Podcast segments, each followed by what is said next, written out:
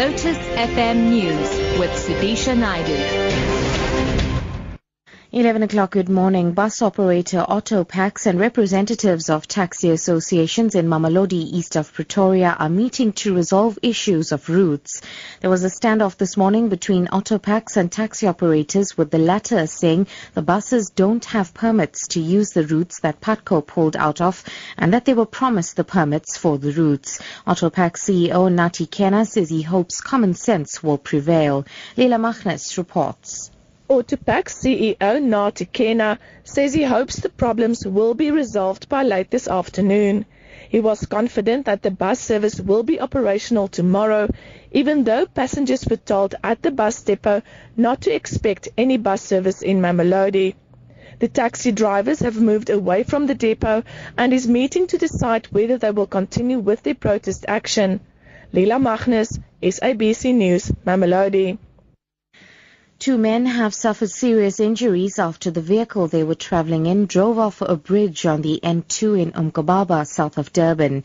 ER24 spokesperson Russell Meiring says the cause of the collision is being investigated by local authorities. Fire services have to use the jaws of life equipment to free the men in a 30-minute operation. Uh, once freed, we immobilized and treated the patients for their injuries. Once treatment was complete, both patients were transported by ambulance to a nearby hospital for further treatment. Moving abroad now, China has pledged to tackle its greenhouse gas emissions. China is the world's second largest economy and the biggest producer of greenhouse gases, mainly through the use of coal. The BBC's Helen Briggs reports. The key really for China is to tackle coal, the most dirty fossil fuel. The other key thing is renewables. China already invests very heavily in renewables, and as part of its pledge, it says it wants to be getting 20% of energy from renewables by 2030. And finally, marine conservation photographer Jean Tresfon says alternatives need to be explored on how sewage is discharged in the city of Cape Town. In March, the Cape Town-based photographer found a three-kilometer long plume floating in the sea while he was flying over the peninsula. He has since taken more pictures of floating plumes and posted it to his Facebook page in order to create awareness around the issue.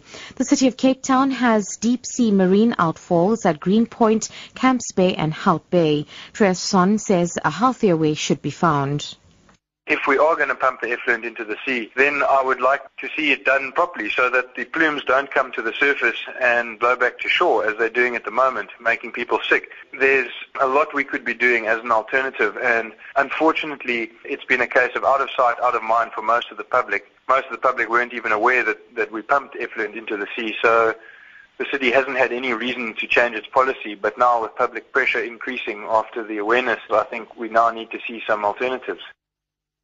Top story bus operator Autopax and representatives of taxi associations in Mamelodi east of Pretoria are meeting to resolve issues of routes. For Lotus FM News, I'm Sudisha Naidu. Your next update is at 12. We have two funeral announcements. The funeral service of Mrs. Hemkumari Balay of 3 Garden Drive, Watsonia, Tongaat will take place today.